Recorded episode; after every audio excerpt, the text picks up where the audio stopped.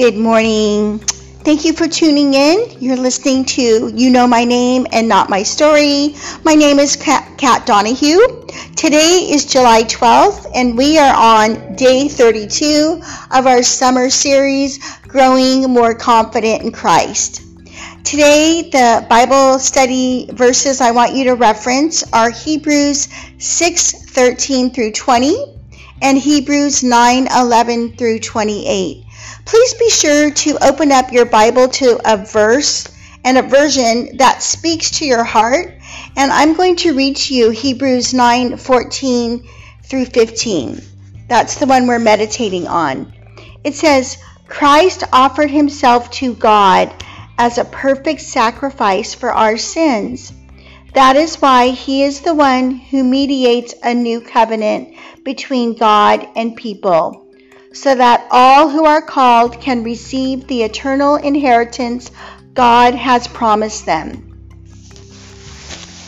And I want to share a devotional with you guys this morning.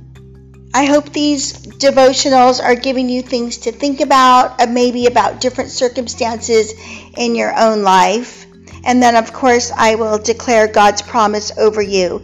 And today is about our promise about uh, what God promises for us and what Christ has done to affirm that promise in our life. So, previously, my now ex husband and I did our will some years back. So, we would ensure that our assets would get properly transferred once we passed away. In order for our assets to be transferred to our children, my husband and I would, of course, have to die.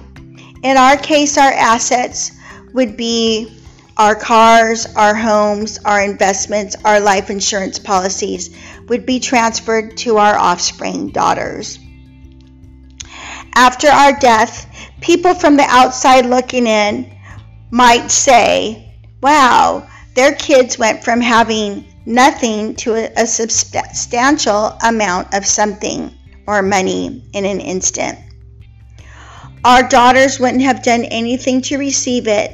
As soon as the will was set in place, they were immediately eligible to be heirs. It's the same way when we are born again. We are eligible to receive the benefits of God's will. And God's will was for Jesus to come to earth and live a perfect, righteous, and holy life so that He could grant us freedom from our sin, adoption into His family, and an eternal life. But just like any other will, in order for the assets to be transferred, someone has to pass away and die. And so Jesus died.